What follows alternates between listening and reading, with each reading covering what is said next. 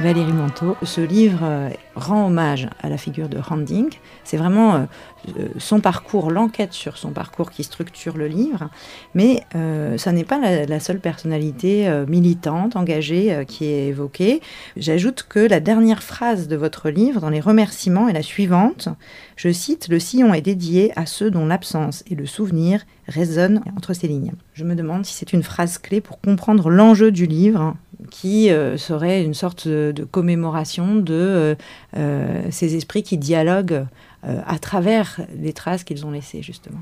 Oui, je pense que... Alors, je ne voudrais pas faire de trop grandes phrases, mais je pense que c'est vrai pour beaucoup de livres, peut-être pour toute la littérature. Là, c'est vraiment très affirmé. Mais voilà, là c'est presque... C'est la trame de l'histoire. C'est d'attraper quelque chose qui est sur le point de disparaître, c'est de garder une trace et de garder un dialogue. Je me suis mise à écrire après la mort de Jean, qui était très proche, et j'ai un rapport au dialogue dans les textes qui est parfois un petit peu problématique pour les lecteurs, mais c'est vrai que le dialogue est très important pour moi, notamment le dialogue avec les morts ou avec les absents. C'est très important pour moi la littérature, c'est ça, c'est la capacité qu'on a de lire et de parler, d'entendre les voix de gens qui éventuellement ne sont pas là avec nous, voire sont morts, parfois depuis des millénaires, mais parfois depuis peu de temps, des gens qu'on a connus ou qu'on n'a pas connus. Mais voilà, pour moi, cette histoire, alors le credo du début, c'était quelque chose que j'ai lu dans un livre de Pinar Selek, justement, puisque c'est grâce à Pinar Selek que j'ai connu l'histoire de Randing. Donc tout se fait toujours par rencontre. Moi, j'ai rencontré Pinar Selek en France, où elle est maintenant, et c'est elle qui avait publié ce livre qui s'appelle « Parce qu'ils sont arméniens » en français, dans lequel elle parle de Randing, et elle a publié ça en 2015, juste après les attentats de Charlie, et cette histoire a fait écho en moi, au point que j'ai eu envie de tracer mon propre sillon là-dedans. Mais Pinar Selek, elle dit il faut sortir du sillon des dominants, il faut sortir de son propre sillon. Et c'est ça vraiment ce que j'ai voulu faire, d'essayer de me décentrer, évidemment, et de rejoindre comme les points, comme, vous savez, les dessins pour les enfants, où on voit simplement les points, et quand on les relie, on forme un dessin global. Et plus j'essayais de comprendre, en parlant aux gens, ce qui se passait ici. Moi, j'ai passé quasiment l'année 2016, disons un peu plus, de 2015 à 2017, à Istanbul. Et quand j'essayais de comprendre ce qui se passait dans le pays à ce moment-là, qui était quand même très complexe, on m'a souvent dit que ce qui m'empêchait de comprendre, c'était que je ne voyais qu'un tout petit bout de la réalité. J'avais un tout petit prisme parce que j'habitais à Kadiköy, parce que je parlais qu'à des gens qui étaient assez homogènes, et socialement et politiquement. Et donc mon effort, en suivant par exemple ce que vous disiez, cette déambulation dans la ville, sur les traces en fait de Randing, mais ça aurait pu être n'importe qui d'autre en fait. Ça m'a servi presque de prétexte pour tracer un dessin de la ville, de se dire alors ok, il n'y a pas que Kadiköy dans Istanbul, mais quelqu'un comme Randing, il a pu grandir à Kumkapı et puis créer une librairie à Bakirköy et ensuite travailler à Osman Bey, etc. Enfin, et donc en allant visiter ces quartiers qui sont très différents, qui m'ont fait évidemment voyager à l'échelle de la ville, puisque le livre ne sort pas du tout d'Istanbul, mais rien qu'à l'échelle d'Istanbul, on voit des mondes différents, on voit des choses très différentes. Et c'est en marchant dans les rues et en demandant systématiquement aux gens de me parler de cette histoire-là. On me citait d'autres textes, on m'envoyait voir d'autres gens. Et voilà, je raconte cette promenade à Kumkapı où un ami me récite des poèmes en turc qui ne sont pas traduits en français par ailleurs, que je n'aurais pas pu trouver. Où on me dit tiens, telle personne a écrit un texte que tu pourrais lire si on te trouve une traduction ou si on te l'a fait. Et j'ai voulu garder la trace dans le texte de tout ce cheminement, pas simplement donner le résultat final, mais montrer ce que c'est quand on n'a pas d'accès à Wikipédia, c'est-à-dire à l'information facile, à l'information immédiate, et quand on n'a pas d'accès non plus à la langue des gens, quand tout est traduit, quand tout est médiatisé, qu'est-ce qu'on est capable de comprendre d'une autre culture et d'un autre pays ? C'est ça vraiment le livre. Et en cela, c'est une quête initiatique aussi de la narratrice. Finalement, c'est une sorte d'auto-docu-fiction, comme si c'était la construction du documentaire, de l'enquête, dont on rapportait le processus, comme vous venez de l'indiquer. Oui, alors, mais c'est très reconstruit. Alors, auto-docu-fiction, c'est pas mal. Moi, je dis souvent auto-fiction documentaire, mais ça revient au même. Après, la partie de narration, tous les personnages que j'ai inventés, dont je donne simplement les prénoms, tout est vraiment très reconstruit parce que les moments que j'ai passés ici, moi, c'était très décousu et très compliqué. Et si je commence à raconter ça, d'abord, ça n'a pas vraiment d'intérêt. Et en plus, j'aurais fait un livre de 2000 pages, plein de détails pas intéressants. Donc, j'ai vraiment très condensé sur relativement peu de personnages pour rendre les choses compréhensibles. Et par contre, la partie documentaire est la plus factuelle possible. Mais c'est vrai que cette partie fictionnelle, même dans l'écriture, pour moi, c'était le moment un peu sympa parce que quand on écrit si j'avais simplement écrit un documentaire sur tous ces éléments tragiques, il n'y a pas que Randing, il y a Anna Giger, je parle aussi de Taïa Alchi, l'avocat kurde qui a été assassiné en 2015, juste avant Nagy. C'est un peu accablant comme sujet. Oui. Et le côté, même si ce que je raconte de la vie privée de la narratrice n'est pas du tout joyeux, mais pour moi c'était un peu la récré. Justement, quand on écrit proche de sa vie réelle, mais pas exactement ce qui s'est passé, il y a une vraie part de jeu.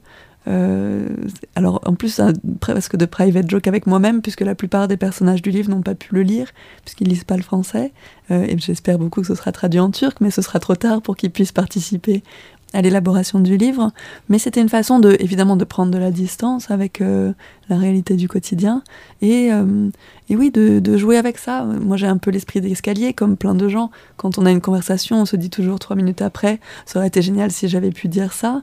Et voilà, quand on écrit un livre, on se prive pas de se donner la bonne réplique. Donc j'ai fait ça. Et il y a malgré tout beaucoup d'autodérision parce que vous ne vous donnez pas toujours le beau rôle. Non, mais c'est ça qui est amusant. Mais oui, exactement. Et c'est aussi une manière de mettre en scène ces fameux paradoxes, comme vous le dites, qui peuvent paraître accablants, mais qui sont aussi pris avec légèreté à certains égards.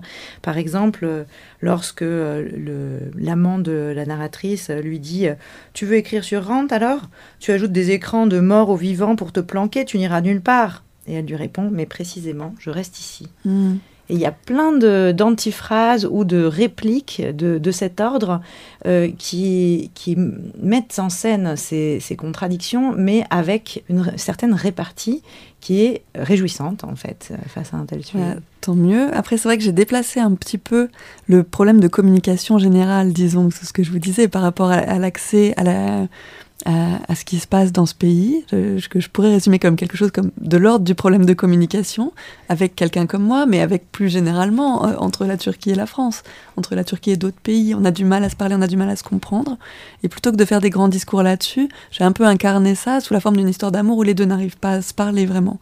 Bon, il se trouve que j'ai une grande expérience des histoires d'amour comme ça, donc je pouvais en parler, et qu'évidemment le sujet est plus léger et plus incarné et plus concret et oui, éventuellement plus réjouissant. On se projette plus facilement dans ce genre de conversation difficile où à la fois il y a de la bienveillance entre les deux, ils ont envie d'arriver à se parler, d'arriver à faire quelque chose, mais ça marche pas bien. Et il y a d'ailleurs un quiproquo assez amusant, enfin je sais pas, ou un malentendu plutôt, sur le sens du mot colombe ou pigeon, avec un épisode où la narratrice se dit qu'elle pourra justement faire illustrer cette phrase de Handing sur l'inquiétude des pigeons, et on lui dit mais non, mais c'est colombe, et c'est une manière aussi de montrer cette vulnérabilité, mais avec un humour turc d'ailleurs, je trouve. Je crois qu'il existe un mot pour dire colombe spécifiquement en turc, mais en l'occurrence c'est pas celui-là qu'a utilisé Hrant dans le texte, il a utilisé le mot pigeon. Mais pigeon, en français en tout cas, a une connotation très négative, et même si ça a du sens dans ce qu'il raconte, je pense que l'ambiguïté avec le symbole de paix qu'est la colombe était voulue chez lui. Et moi, au début, quand je réfléchissais à ce sujet-là, j'avais pas compris ça du tout, qu'il y avait une ambiguïté beaucoup plus grande en turc entre les différents oiseaux que je pense en français. On n'a pas du tout. On est ou pigeon ou colombe, mais il n'y a pas de... Il n'y a pas de famille commune aux deux dans l'imaginaire, je trouve, des deux oiseaux. On a un troisième nom en français, les tourterelles, qui serait un cousin, mais bon, en turc, tout ça est un petit peu mêlé. Et voilà, ça, c'est les problèmes de la traduction. Et c'est pour ça aussi, en termes de style, le livre est un petit peu est très dense, est très médiatisé. C'est comme si c'était tout le temps la même personne qui parlait. Pour cette raison-là, parce que mettre des guillemets et mettre des dialogues très ordonnés, c'était pas très pertinent dans ce texte-là, parce qu'en fait, il ne fait que mettre en scène ce qui arrive jusqu'à la conscience d'une auditrice française. C'est-à-dire tout est déjà traduit, tout est déjà mêlé, avec les ambiguïtés, avec les malentendus, tout arrive mélangé. Et le texte est très proche de cette chose-là. Et du coup, un petit peu compliqué à lire, c'est-à-dire il n'est pas transparent.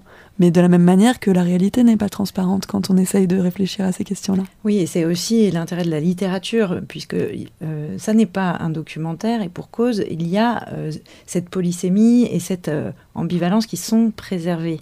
Et même... Voilà. En définitive, cette quête dont on parlait, elle n'est pas résolue à la fin du livre. L'histoire d'amour s'achève sur une divergence assez radicale, d'ailleurs, une divergence de point de vue par rapport à une situation assez grave aussi, l'agression de l'une des membres de l'équipe du Mouze, qui choque la narratrice, mais face à laquelle les hommes réagissent avec véhémence ou résignation, mais sans égard pour la victime elle-même, et sans chercher à l'aider, par exemple, en portant plainte. Et donc à la fin... La narratrice quitte le pays en anticipant déjà la nostalgie qu'elle va éprouver pour un pays qu'elle décide quand même de quitter. Et on peut se demander si elle n'est pas contaminée par la mélancolie locale, le fameux usune dont parle Orhan Pamuk, ce sentiment d'impuissance contemplative à laquelle on en est réduit dans ce fameux entre-deux qui est peut-être celui du Sion. Ça peut être ça.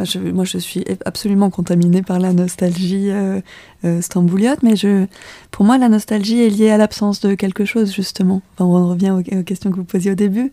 Justement, c'est l'absence. C'est qu'est-ce qu'il manque à cette ville pour qu'on soit tous aussi tristes et aussi nostalgiques de l'habiter sur les traces. Alors, voilà, le livre commence sur la trace des églises arméniennes qui sont à Kadiköy, et évidemment sur la figure de Hrant Dink. Quelle est cette chose cette blessure qui est encore ouverte en Turquie, cette faille exactement, dans laquelle on se complaît, on arrive à trouver énormément de bonheur à vivre ici, et les gens adorent cette ville. Moi, je fais partie des gens qui sont complètement amoureux d'Istanbul. C'est quelque chose qui est très partagé, et moi j'ai beaucoup d'amis turcs qui sont partis du pays ces dernières années, ou qui pensent à partir et qui anticipent à raison la grande douleur que c'est de vivre à l'extérieur d'une ville qu'on aime. On ne trouve pas beaucoup d'Istanbul dans le monde. C'est difficile pour les gens qui sont partis, d'autant plus quand ils partent contraints, mais même quand, de façon générale, quand on essaye de sortir des endroits qu'on aime, oui, c'est douloureux. Est-ce que, pour finir, ce livre est une manière de penser cette blessure, cette faille ? Est-ce que ça a apporté de la consolation, puisque un très bel accueil lui a été réservé en France, et d'ailleurs, c'est pas terminé, en Turquie aussi. Donc, est-ce que c'est une manière de poursuivre l'aventure et finalement de combler cette sensation de vide ? Le bonheur, c'est que le livre m'a permis déjà de revenir à Istanbul, invitée... Et grâce au livre, si j'avais pas écrit ce livre, je serais pas là en train de vous parler dans des locaux en plein centre d'Istanbul. Mais surtout, ce qui a été très important pour moi, au-delà de la nostalgie et des gens qui sont morts, je parle aussi de beaucoup de gens qui sont vivants, des gens qui essayent de s'exprimer aujourd'hui, des gens qui sont en prison, des gens qui ont vraiment des problèmes actuellement, et dont j'ai essayé de relayer la voix. Et pour moi, l'accueil effectivement extraordinaire qu'il y a eu autour du livre, ça a été une façon de prendre le relais, d'une certaine façon de dire nous sommes tous. Alors nous sommes tous quoi ? Peut-être nous sommes tous encore Randing, et derrière ce Randing on compte des Pinar Selek, des Aslı Erdoğan, des Osman Kavala, des gens qui sont en grande difficulté de s'exprimer aujourd'hui, et dont d'une certaine manière le livre suit la trace, essaye de porter la voix. Modestement, mais je pense que oui, la diffusion de ce livre, et c'est ça qui est beau avec les livres, on n'arrête pas les livres. On peut arrêter les auteurs, mais... Teşekkür ederim. Valérie Manteau. Merci beaucoup. Merci. Merci.